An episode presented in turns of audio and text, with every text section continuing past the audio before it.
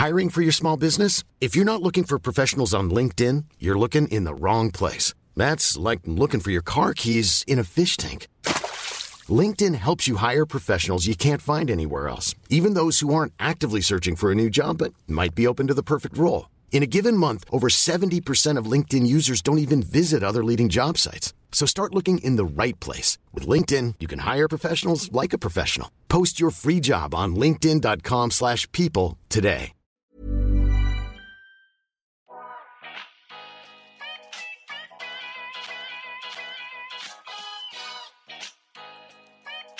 Välkommen till En timme med där jag, Sanja Tegeltia, träffar människor som inspirerar mig, som delar med sig om sina karriärresor, sina motgångar, om självutveckling och hur de har kommit dit de är idag. Dagens avsnitt är ett samarbete med Volvo On Demand. Detta är alltså en grym tjänst som jag personligen använder och du har en bil klar på bara några minuter utan att faktiskt äga en bil, vilket jag älskar. Så jag tror verkligen på att framtidens bilanvändande innebär att man inte kommer att äga en bil. Vi måste tänka på miljön. De har sjukt många elalternativ och med färre bilar på våra gator och mindre koldioxid i luften så gör vi mer plats för parker istället för parkeringsplatser. Och med deras tjänst Volvo On Demand så hittar du en bil bara 500 meter bort.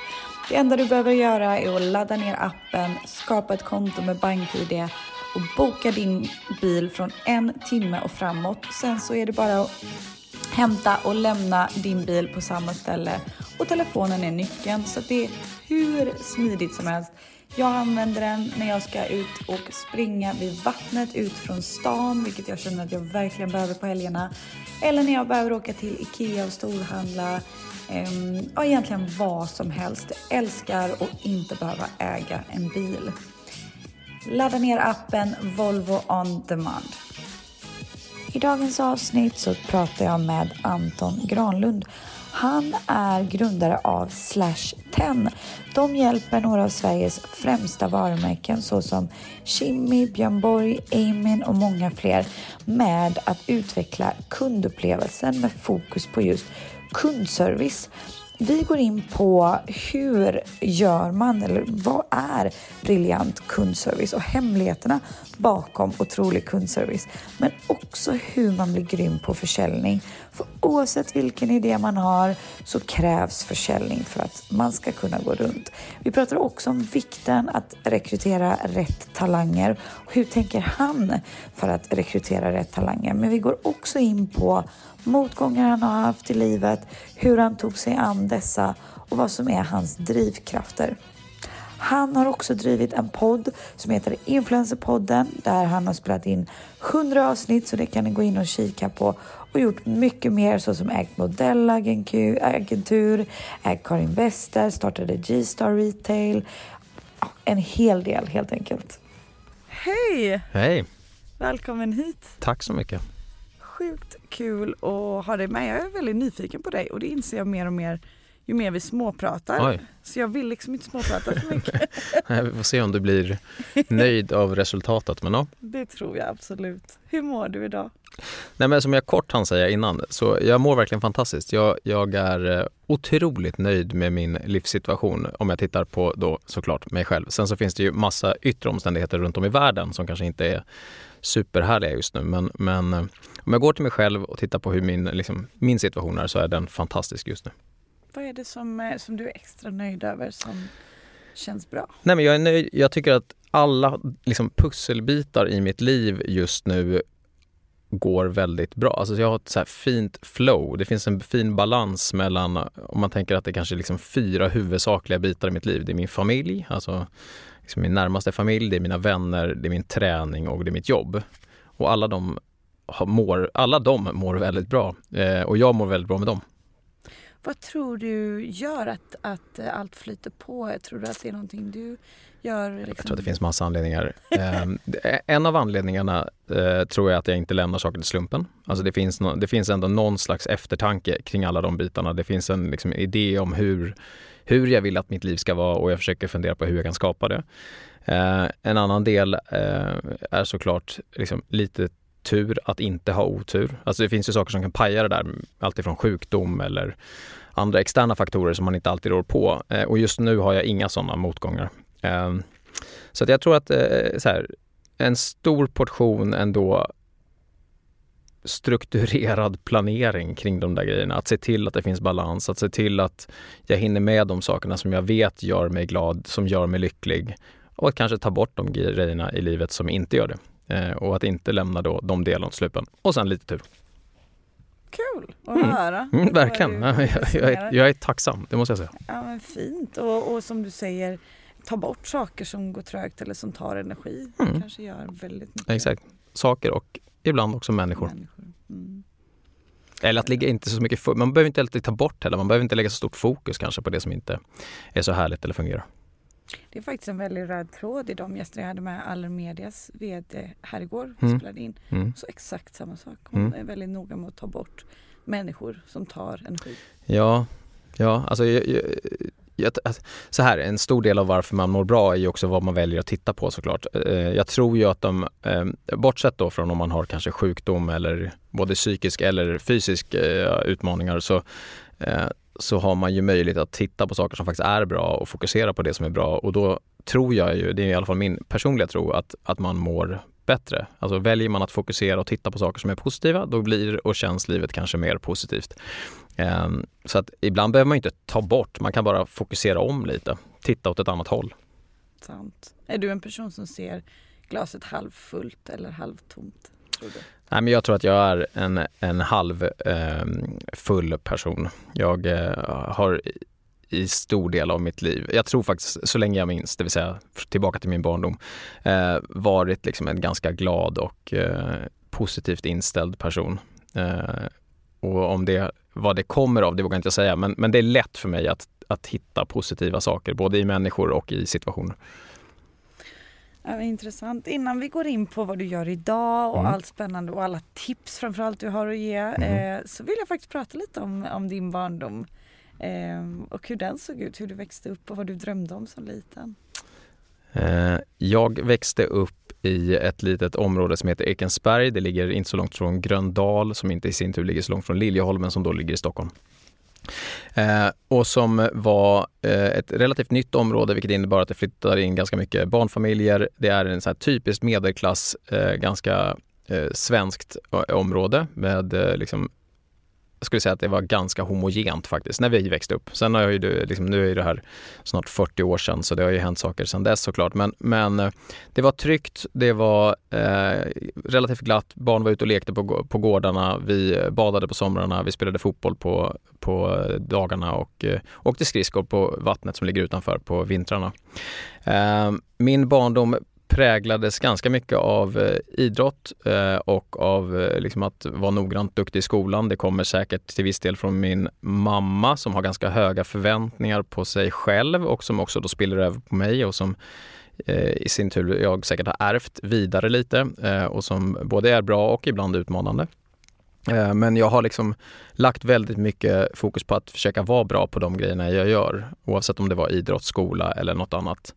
Eh, jag har eh, egentligen haft ganska lätt att, att vara social med andra vänner. Jag har haft mycket vänner förhållandevis. Eh, och ja, men i stort haft en bra uppväxt, det måste man säga. Det som har varit, eh, när liksom, det som ibland är det som jag tittar tillbaka på med någon slags liksom, lite olust eller eh, kanske till viss del sorg, det är att mina föräldrar hade inte en jättebra relation till varandra under den största delen av min uppväxt.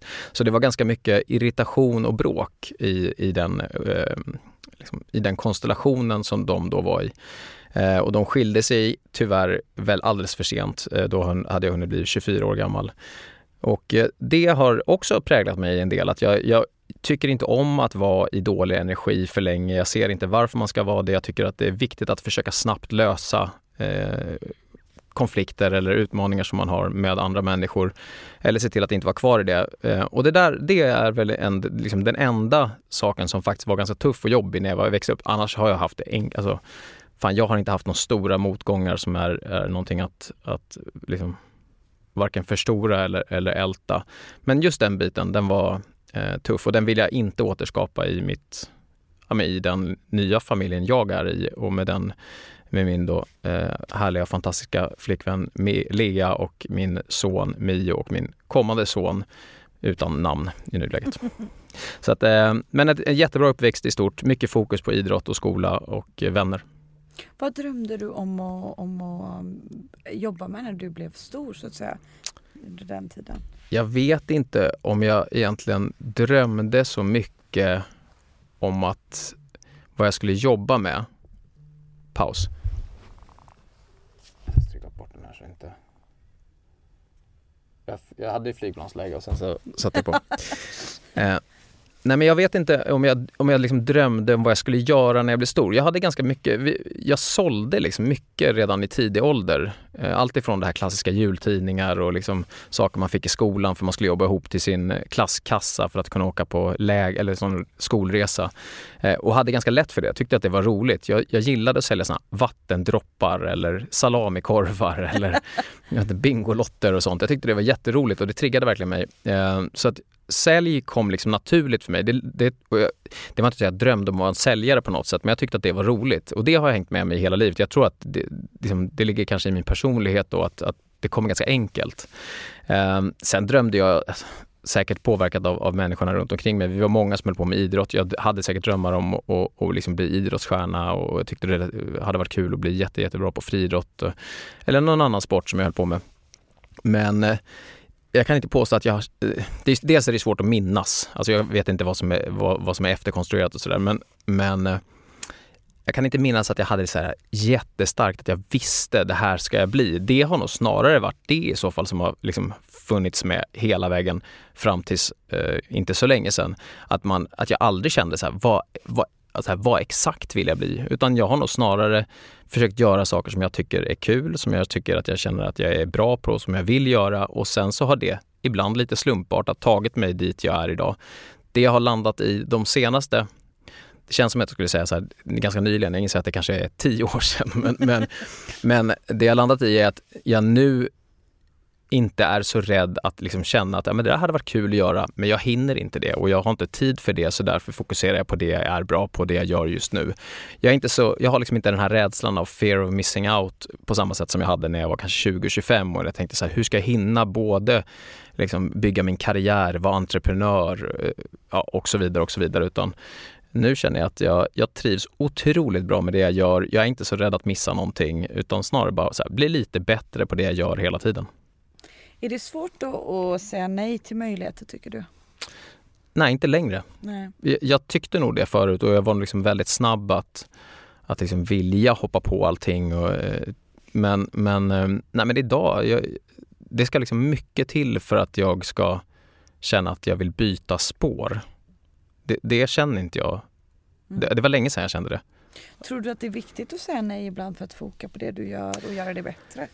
Alltså jag tror att det är eh, så här, jag vet inte om jag är rätt person att ge någon annan ett råd, men om jag går till mig själv utifrån det, den frågan, eh, så tycker jag att det är, eh, om man ska bli riktigt bra på någonting, då tror jag att det handlar om att lägga mycket tid på det. Eh, jag tror att det, det, som det är det finns ju någon eh, som, forskning som säger att grit eller ihärdighet, liksom, eh, det är nyckeln till framgång. Och det tror jag mycket på. Jag tror att de här 10 000 timmarna eller vad det nu skulle kunna vara, eh, att de är ganska viktiga om du ska på riktigt bli bra på någonting.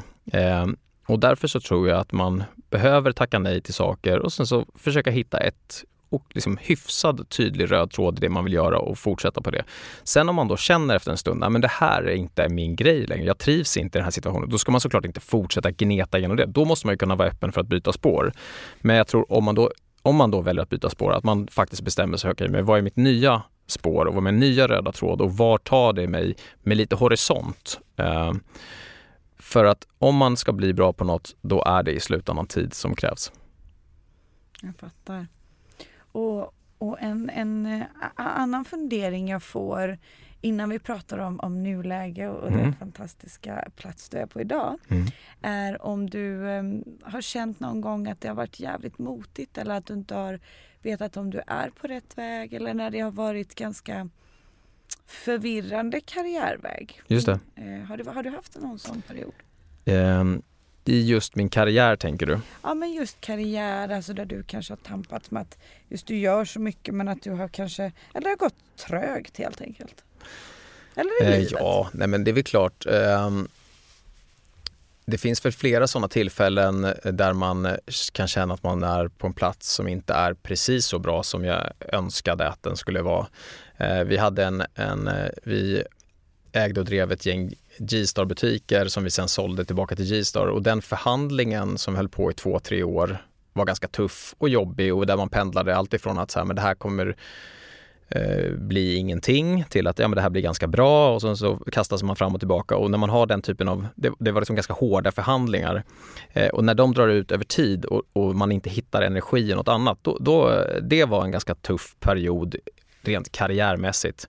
Sen med, återigen med distans och med liksom lite kanske erfarenhet så är det ju så här, det där är inget verkligt stort problem. Alltså det som på riktigt skulle få mig att bli liksom, känna att det är ett problem, det är om min hälsa eller någon av mina närmaste personers hälsa blir drabbat eller att vår liksom, livssituation ändras så hårt att det, det är eh, någonting vi behöver på riktigt vara oroliga för. En förhandling eller liksom att, eh, vad vet jag, en kund är arg eller någon är missnöjd. De där grejerna kan ju kännas jättestora och jättejobbiga men om man försöker att blicka ut och liksom zooma ut från de där sakerna så är det ju inga verkligt stora problem utan ganska små saker. Så eh, jag har inte haft jättestora utmaningar i min karriär i livet. Jag har varit velig, jag har inte vetat. När jag var 25 ville jag hinna massa saker och jag, liksom, jag var ju med i en dokusåpa när jag var 23 eh, och, och det var så här, oj ska jag göra det här, kommer det påverka min karriär eller eh, ja, men nu är jag inte den här liksom, typiskt duktiga handelsstudenten som jag förväntade att alla andra förväntade sig att jag skulle vara. Utan om du, nu är jag, blir jag en dokusåpadeltagare här nu. Men de där grejerna i efterperspektiv, alltså nu i efterhand, är ju återigen inte ett verkligt problem. Där och då kändes det säkert så. Där och då var det veligt. Jag kunde säkert vara, liksom, sova sämre på nätterna några nätter för den, eh, av den anledningen. Men eh, nej, jag har inte haft några stora utmaningar. Jag hade ett problem, alltså det enda verkliga liksom, problemet och motgångarna jag haft i livet, det handlar om hälsa mm, hos mig själv eller hos mina närmaste. Mm. Ja, det låter ju sjukt sunt och jag menar jag kan bara utgå från mig själv. Jag vet att så här, tiden gör och att faktiskt för min del lämna Stockholm ofta Mm. gör att jag får det perspektivet och tänker så här, men vem bryr sig om ganska mycket? Ja. Eh, Gör du någonting aktivt för att få de här insikterna? Alltså gillar du den här typen av böcker, poddar? Eller är det bara att tiden har gjort sitt att du bara så här, Jag har blivit en gammal nej, man. nej, men du är inte 25 som du drog nej, eller? nej, nej, exakt. Tyvärr. nej, är det tyvärr då? Nej, men det finns ju någonting att man... Det är, det den enda grejen som kommer att hålla är att det finns några saker som, jag, som, inte, som blir svårt. Och att bli, åter, det finns ändå en liten önskan hos mig själv ibland att jag skulle kunna blivit idrottsstjärna. Eh, och, och det har liksom, det, den, den har ju passerat, det inser jag. Det, ska, jag vet inte, det finns säkert någon så här skytt eller någonting man kan bli gammal och duktig. Men, men annars är det kört. Men, ehm, eh, nej men insikter kommer ju såklart av allt man upplever i livet. Jag är nyfiken, jag, läser, jag har läst mycket böcker kring eh, liksom, så kallade självhjälpsböcker och jag är intresserad av det. Jag tycker det är intressant att lyssna på podcast, jag tycker det är kul att kolla på dokumentärer. Och det är klart att, att, att mina, liksom, min verklighet formas av det och de intrycken jag tar.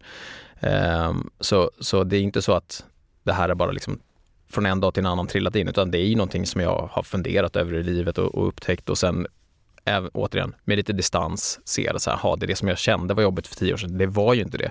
Så det man kan göra i stunden om det där händer, eh, det är väl att lära sig att, att så här, pausa, zooma ut, kanske göra något annat, bryta upp liksom den eventuella affekten eller rädslan eller obehaget man känner genom att helt enkelt bryta mönster. Ibland på kort sikt, ibland på lite längre sikt. Och, och förstå att så här, det här är inte, det, det som kändes jättejobbigt nu, det kanske inte är så himla jobbigt. Och sen så agerar man ju ofta bättre om man kliver ur det just eventuella liksom, affekttillståndet man befinner sig i. Mm. Ja men jättesunt. Jag, jag tycker själv att det är jätteroligt och intressant med sådana ämnen och jag tycker ja, jag jag blir så inspirerad av att höra hur andra får till sig. Men det är som du sa, det är så många olika delar. Men det är ju Men- därför, alltså, eh, det är ju också så här, liksom nästan lite klyschigt nu att som medelålders man eller medelålders överhuvudtaget komma med så här, meditation är bra. Men det är verkligen bra. vet!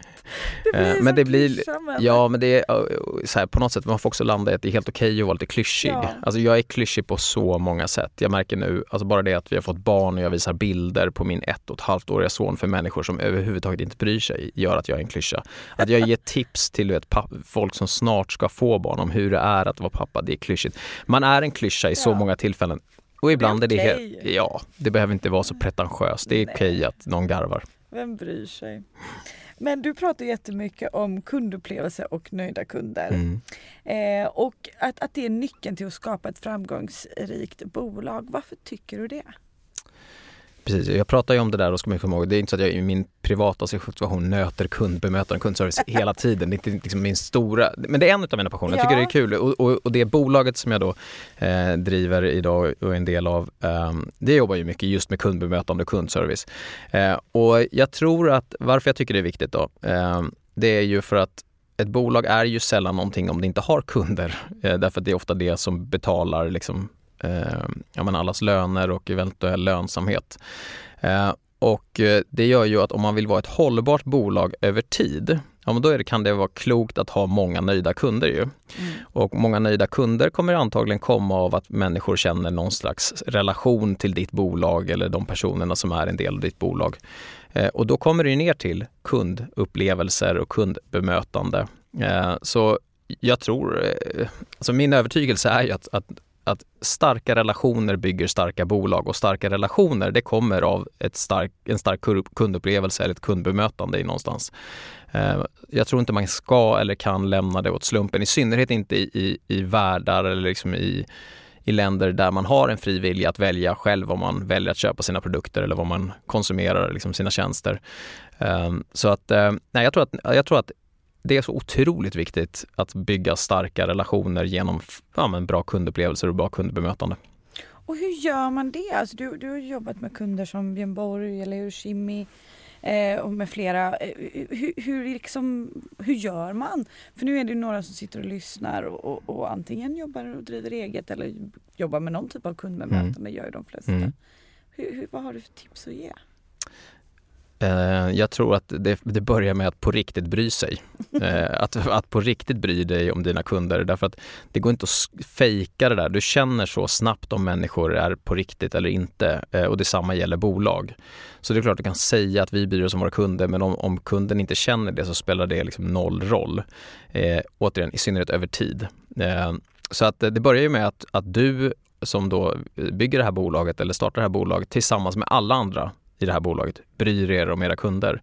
Eh, och jag tror ju att det, det kan vara att man också då letar människor som inte bara nödvändigtvis bryr sig om sina kunder utan som i allmänhet bryr sig om andra människor. Alltså människor som håller upp dörren eh, när någon är på, liksom sen in på hissen eller någon som plockar upp någonting som någon annan tappar eller någon som hjälper någon som har problem vid gatan. Alltså att hitta sådana människor som bryr sig om andra människor, det tror jag är en jättebra grund för att bygga ett bra bolag som bryr sig om sina kunder.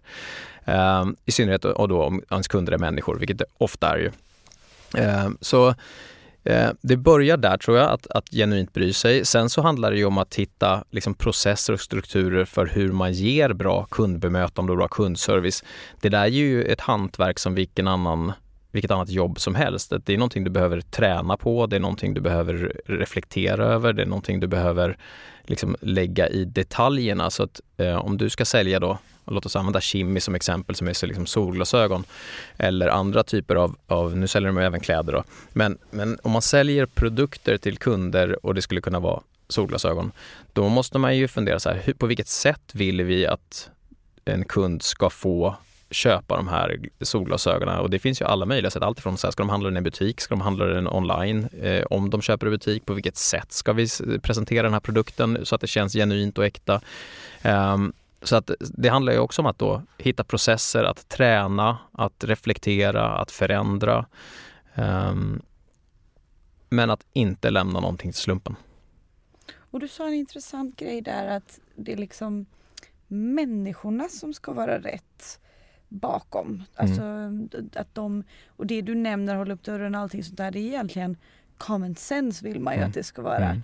Eh, och då gäller det ju att hitta den här människan eller de här människorna som, som har det här i Mm. sig. Mm.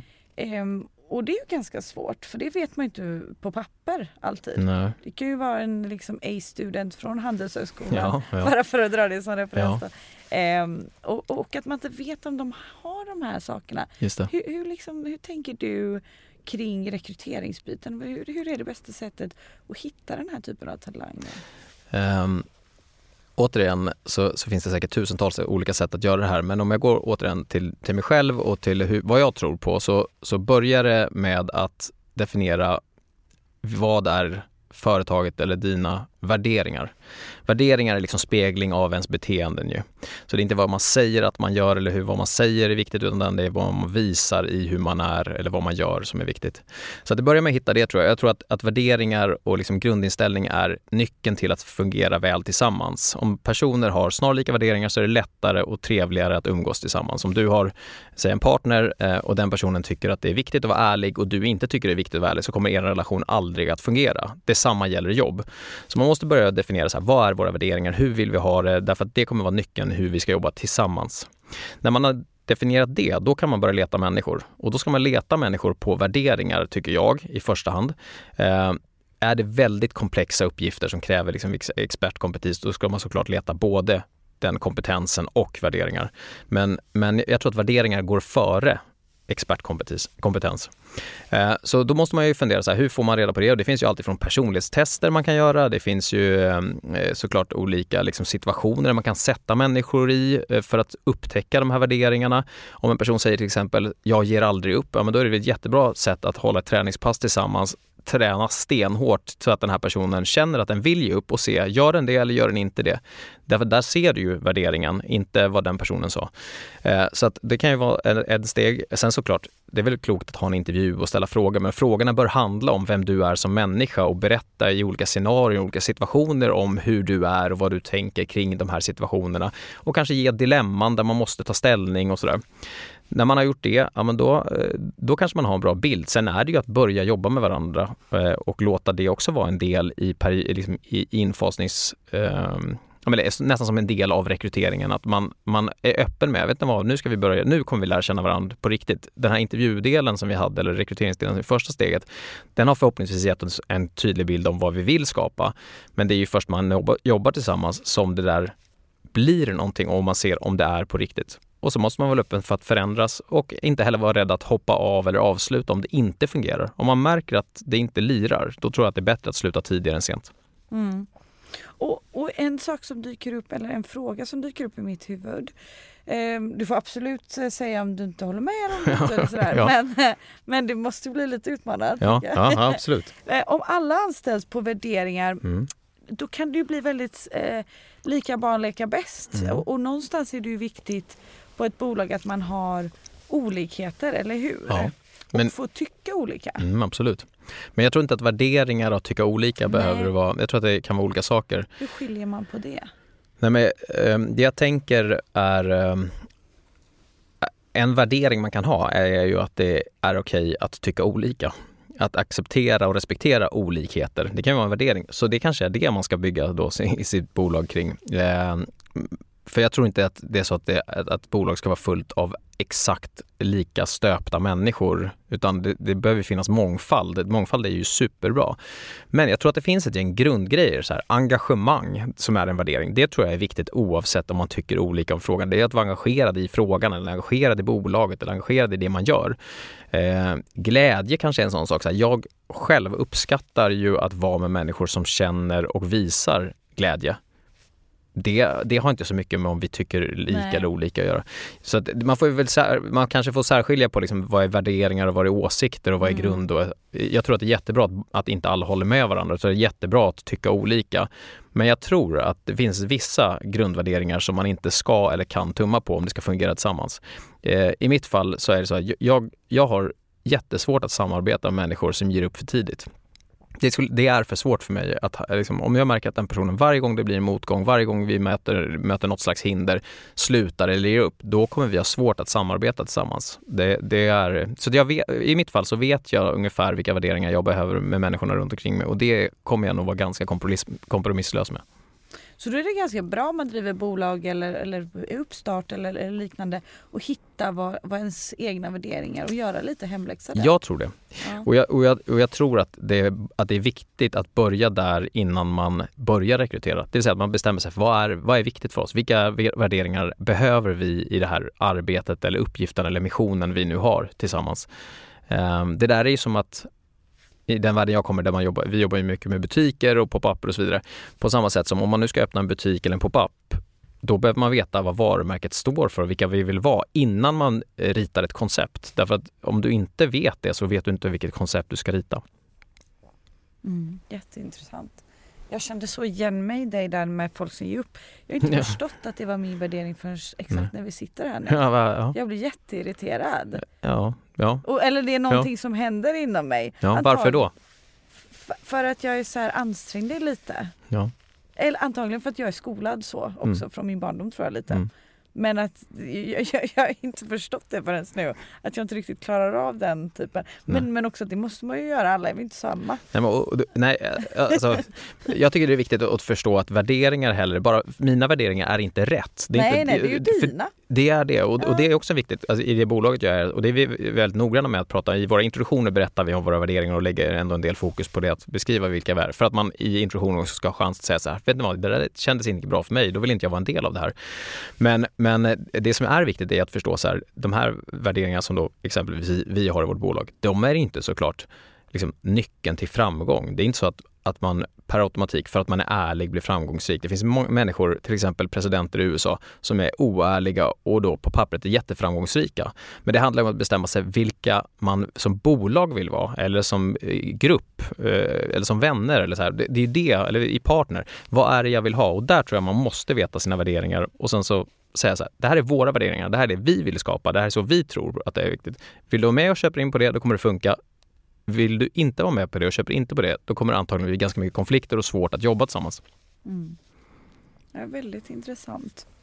Och min nästa område är någonting som jag själv tycker är väldigt kul. Mm. Försäljning. Mm. För vi alla behöver ju det. Jag har ju mm. tänkt på det mycket. Liksom, jag har jobbat med PR i många år men oavsett om man jobbar med PR vad som helst så säljer man ju det man står för mm. oftast. Mm. Nu är jag min egen chef och driver eget men då säljer jag mig själv mm. på något sätt. Mm. Eh, och har gjort mycket sådana här försäljnings eh, liksom personlighetstest och man ska, mm. ja men mm. jättemycket. Mm. Vad är, jag är så nyfiken på att höra, vad tycker du, hur blir man en bra säljare? Hur ser du på försäljning för det mm. första? Um, återigen, det finns ju olika typer av såklart skolor här. Eh, men jag, jag, tror, eh, jag gillar själv, både som kund och som, eh, som säljare, att det, på, att det kommer från en genuin plats.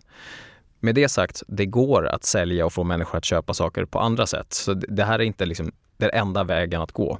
Men, men jag, jag uppskattar ju när det är genuint, när det är äkta, när man bryr sig, när man på riktigt vill kundens bästa och man hittar sättet att nå in för att så helt enkelt träffa kunden.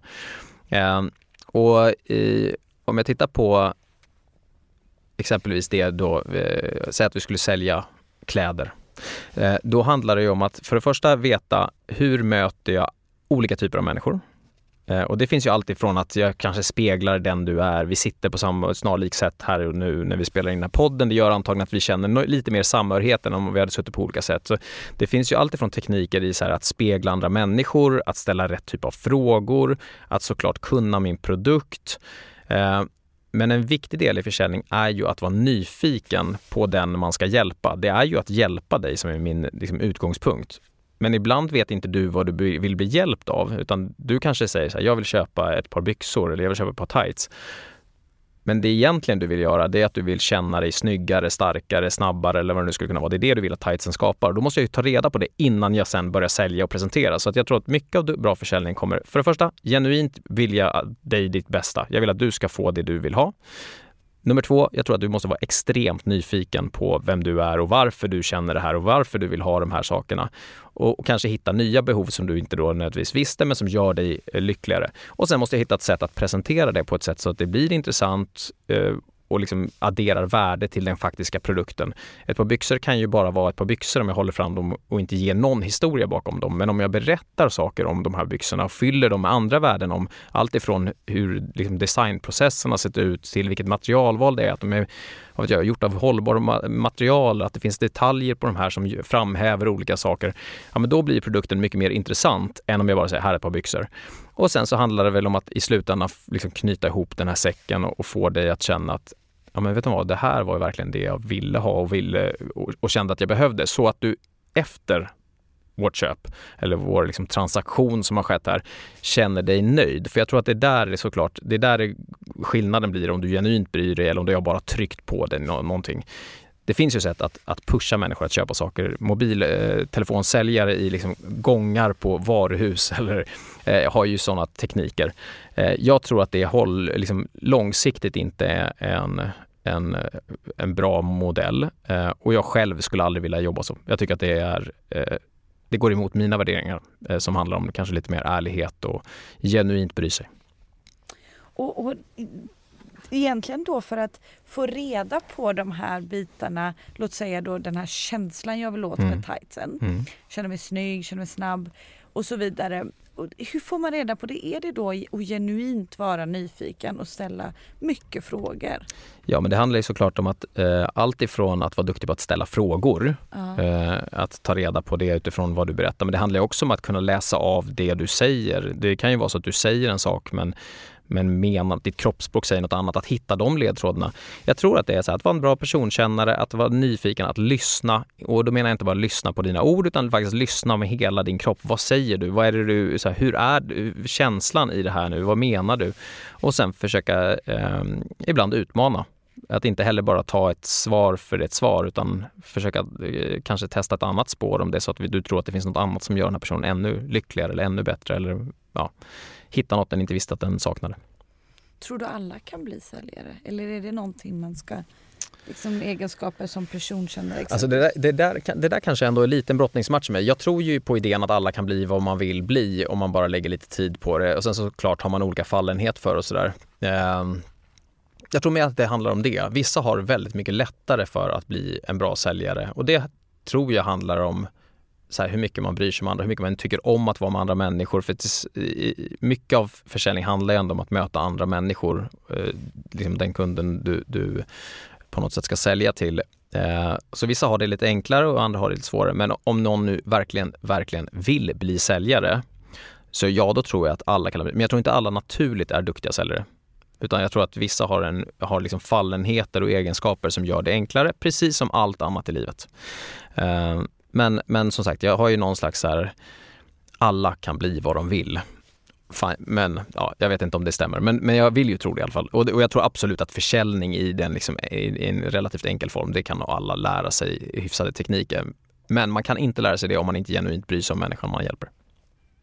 Och kanske med, som du sa, med rätt coaching och rätt tid. Mm. Att det, det funkar. Mm. Och att vissa kanske inte behöver lika mycket coaching och tid. Nej, men jag tror att, alltså, jag tror att alla ändå eh, det, här, ingen är färdiglärd och, och försäljning är precis som vilken annat hantverk eller liksom, eh, prestationsbaserad uppgift i världen. Att så här, du är inte färdig, du måste alltid fortsätta vilja lära dig. Det kommer alltid finnas nya saker att, att eh, liksom, ta till sig eller att, att bli bättre på.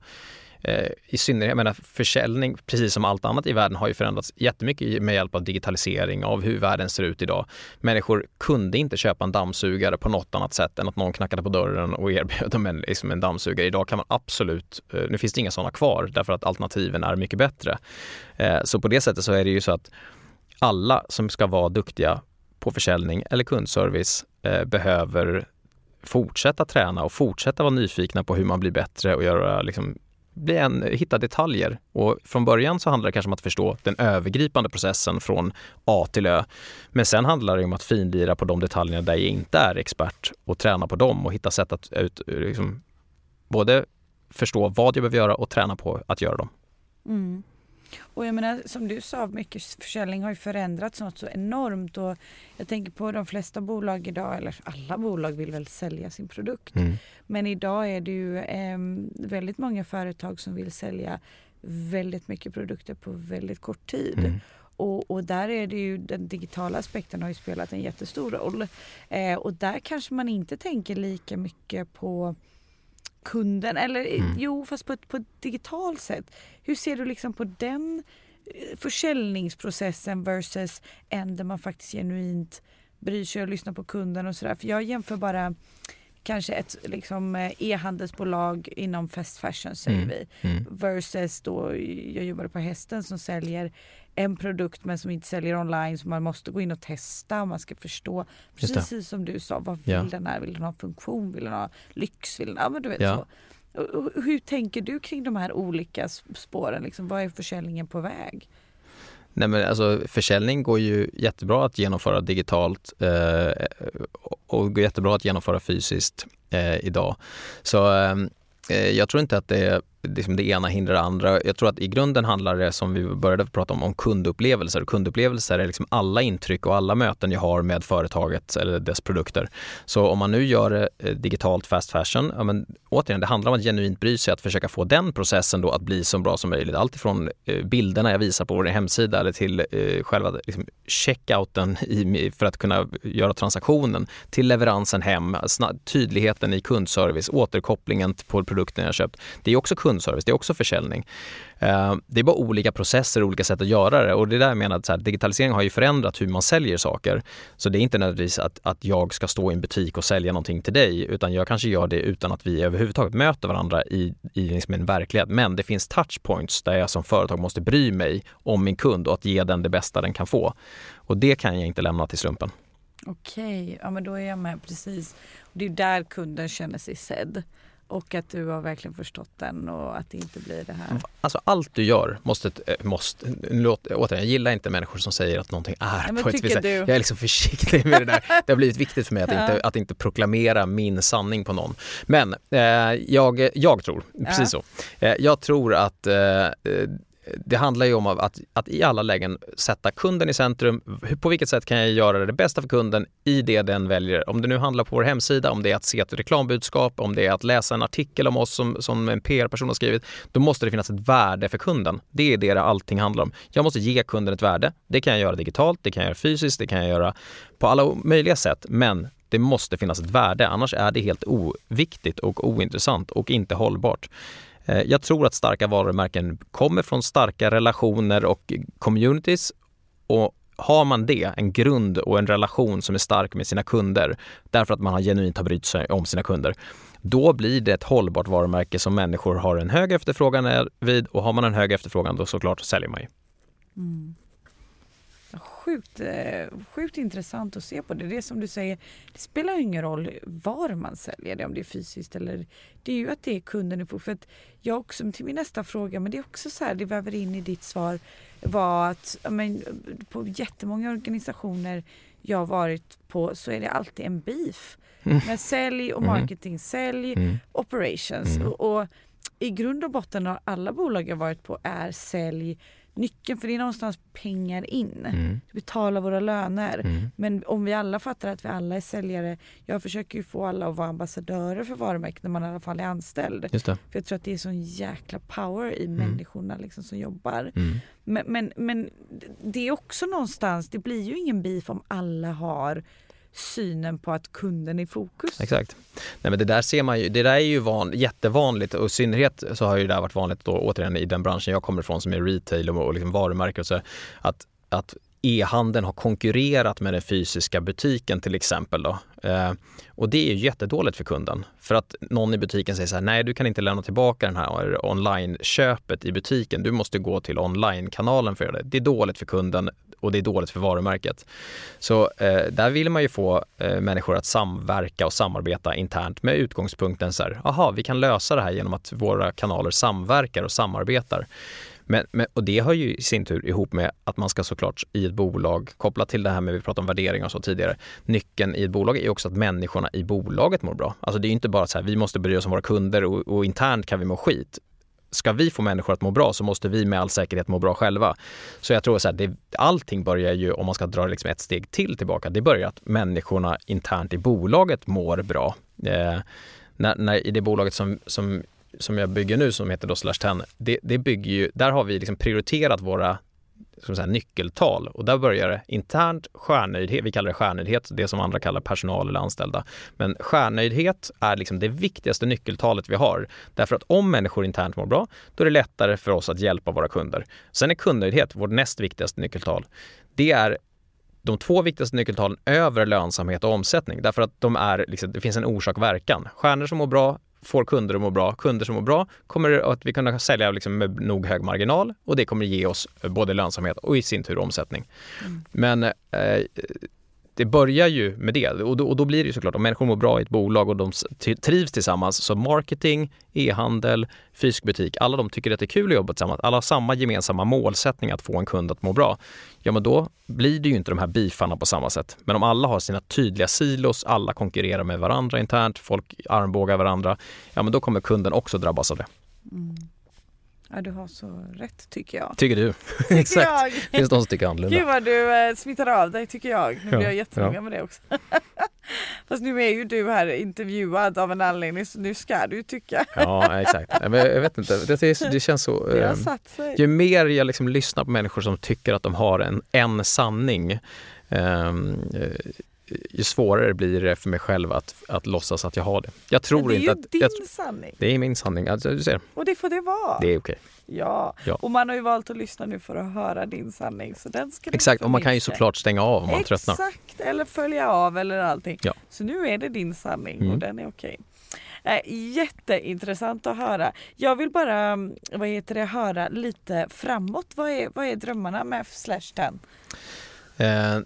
Drömmarna med Slash 10 är att fortsätta, precis som allt annat i mitt liv just nu, så handlar det om att göra saker lite bättre hela tiden. Eh, så drömmen med Slash 10 är att fortsätta på den liksom resan vi påbörjade kan man säga 2018 att, och att hela tiden bli bättre. Och det har vi blivit sedan dess eh, fram tills där vi står nu. och, Ambitionen med Slash 10 eh, på lång sikt är att kunna gå utanför Sverige, att eh, ha kontor i andra länder. Men vi har ingen stress dit utan det handlar om att med kvalitet och noggrannhet ta oss dit.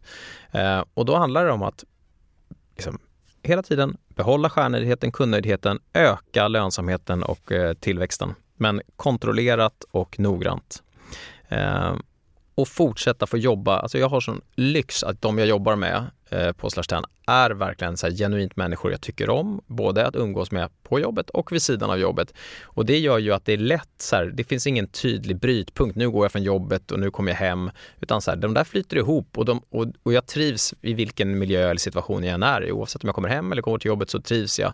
Så kan jag få fortsätta ha det så, fortsätta liksom ändå utmanas och bli bättre på med det vi gör, ja men då är jag jättetacksam. Eh, det är klart att så här, någonstans på, så, så, sätter vi upp ekonomiska mål på Slash 10 och, och, vi drömmer om att få göra en miljard. Men jag drömmer nog ännu mer om att det här bolaget ska finnas kvar 2075 och spela roll. Och, och liksom, får jag verkligen drömma så, så drömmer jag om att mina barn vill vara en del och tycker att det vore kul att vara en del av det här bolaget i någon form på det sättet de stimuleras och tycker att det är roligt. Så att jag tror att mer så här, hållbarheten och att det här att det här ska finnas kvar längre och vara större än de personerna som är där nu. Att det är så inte att, det är inte så att jag vill inte bli för, att Slash 10 är för mycket förknippat med mig själv. Jag vet att Slash 10 är ett fenomen som folk pratar om och tycker om, både att vara i eller vara med. Mm, mm. Ja, långsiktigheten är bra. Ja, men i år, vi, vi jobbade med, i, i, år, vi, vi jobbar ju med då målsättningar och liksom tydliga ramverk och, och strategier, processer för allt vi gör i Slash eh, och, och det där gör vi då årsvis eh, och normalt har vi gjort det femårsvis. Men det vi gjorde i år som var lite annorlunda och lite intressant tyckte jag, eh, det var att eh, jag läste den här boken igen eh, som heter Build to Last som är en uppföljare på Good to Great. Jim Collins har skrivit den. Och där pratar han ju, vad är det som gör hållbara företag, liksom, vad är det som, som gör att företag överlever liksom, i generationer. Så i år handlade våra workshops om mycket mer om så här, hur hur klarar vi oss till 2075? Vad behöver vi tänka på då nu för att det ska ske? Och vilka saker har vi i våra processer, sätt att jobba, i våra mål, i våra liksom, idéer som håller så länge? Um, och då, då får man liksom även där ett lite annat take och man blir heller inte lika stressad över att 2023 med omvärld som är kaos eventuellt inte går lika bra som 2022. Nu tror jag att det kommer göra det i det här fallet, men det, behöver inte, det är inte så viktigt utan det handlar mer om hur vi överlever på lång sikt. Mm, man lyfter blicken lite återigen. Precis. Precis som du sa i början. Och nej, jätteintressant. Jag eh, har en lite jobbig fråga tycker många i slutet. Mhm. Vem hade du velat höra i podden? Vem inspirerar dig? Alltså det, är, det är så många människor som inspirerar mig hela tiden. Eh, Jag, eh, Du får bara välja två. jag får välja två. Eh, Ska det vara rimliga personer som du faktiskt kan få med i den här podden? Ja men alltså jag är ju en sån, jag ser ju inga hinder i livet. Så du kan säga vem fan du vill. Ja, men då, eh, jag, jag själv gillar ju eh, lite äventyr och, och eh, att få vara i natur och sådär. Så då tycker jag att han som eh, he- heter Nims, jag tror att det är egentligen en förkortning av hans namn, men som klättrar de här 14 topparna eh, i, i Nepal som är 8000 meters toppar på rekordtid. Han hade varit kul att vara med och lyssna. Han, han inspirerar mig. Jag tycker, att det, jag tycker att det är inspirerande med någon som gör, visar vad som är möjligt eh, liksom fysiskt och mentalt. Eh, någon annan som inspirerar mig, någon person som jag själv, jag hade ju en podd för länge sedan, eh, eh, som jag verkligen hade velat ha med, som inspirerar mig på det sättet att, att hon går stenhårt sin väg och håller sitt fokus. Det är Greta Thunberg. Jag tycker hon är helt otrolig i att, att inte vara en hycklare. Ja. Många människor, är ju, inklusive mig själv, är ju liksom hycklare. Jag säger att jag bryr mig om en sak men mina beteenden visar något annat ibland. Ja. Eh, Hon gör, jag tycker att hon, hon håller sitt spår. Eh, Så hon hade varit kul om du fick med. Jag fick aldrig med henne. Jag, försökte, jag eh, mejlade och, och smsade och lite sådana grejer. Men Jag kan testa kriga lite. kör, alltså, det hade varit kul att lyssna på också. Bra tips. Ja, väldigt bra tips. Och vart hittar man dig om man är nyfiken och inte känner till vem du är? Var är du mest aktiv? Eh, jag, jag är otroligt bra att ha koll på min e-mail. Så om man, om, menar, om man vill mig något, eh, liksom, eh, på riktigt vill få kontakt med mig, då är det anton.ten.se. Eh, där, jag missar inga mejl. Eh, jag svarar på alla mejl som, som kräver ett svar och jag kommer inte att, att eh, eh, liksom glömma bort det. Eh, om det är, alltså jag, vet, inte, jag är inte så jäkla aktiv. Jag lägger ut grejer ibland på min son, eh, ibland på slash 10, ibland på min flickvän, ibland på någon vän, ibland på mig själv på Instagram. Eh, där heter jag tror jag A understreck Granlund eh, eller Anton Granlund, men jag tror att det är A understreck Granlund. Man hittar säkert mig om man söker. Är du Eh. LinkedInare då? Alltså jag är ju på LinkedIn eh, och jag svarar på mejl jag får på LinkedIn. Eh, jag är ingen eh, som proffsnätverkare som, som du är kanske på LinkedIn. Det, det är jag inte. Men jag finns på LinkedIn och jag, jag händer att jag postar grejer vad Slash 10 gör. Där lägger jag ju såklart, och inte, eller såklart, men där har jag liksom än så länge i alla fall undvikit att lägga ut bilder på min son. Och visst föreläser du lite? Ja, men jag föreläser på, på förfrågningar. Eh, nu ska jag göra en faktiskt nästa vecka. Jag gör lite då och då. Ibland gör jag det eh, liksom ofta, ibland inte lika ofta. Men jag föreläser en eh, del ibland. Det stämmer. Det kan vara kul för lyssnare att veta tror jag. För det är väldigt många som sitter på Ja. marknadspositioner och sådär. Och jag tror Mm. att det är väldigt många som vill höra mer. Så det var en bra eh, fråga. Ja, men då, och då ska man mejla mig. Ja. Då, då är det det man gör. Absolut Eh, så- inte Instagram. nej, nej, men jag kör, ju, jag kör en del föreläsningar och jag gör en, jobbar en del med workshops eh, för företag. Tack snälla för att du tog din tid. Tack själv för att jag fick vara med. Om ni gillar podden så får ni hemskt gärna dela den här med era vänner men också gå in och prenumerera och jättegärna lägga en liten kommentar. Det hade gjort mig så otroligt glad.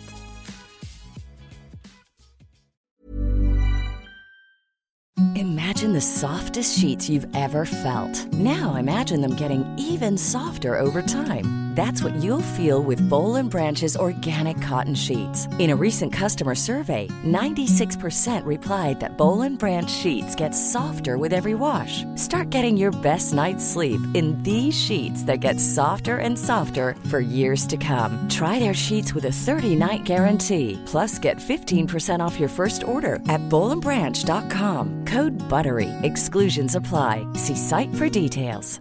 Mom deserves the best, and there's no better place to shop for Mother's Day than Whole Foods Market. They're your destination for unbeatable savings, from premium gifts to show-stopping flowers and irresistible desserts. Start by saving 33% with Prime on all body care and candles. Then get a 15-stem bunch of tulips for just $9.99 each with Prime. Round out Mom's menu with festive rosé, irresistible berry chantilly cake, and more special treats. Come celebrate Mother's Day at Whole Foods Market.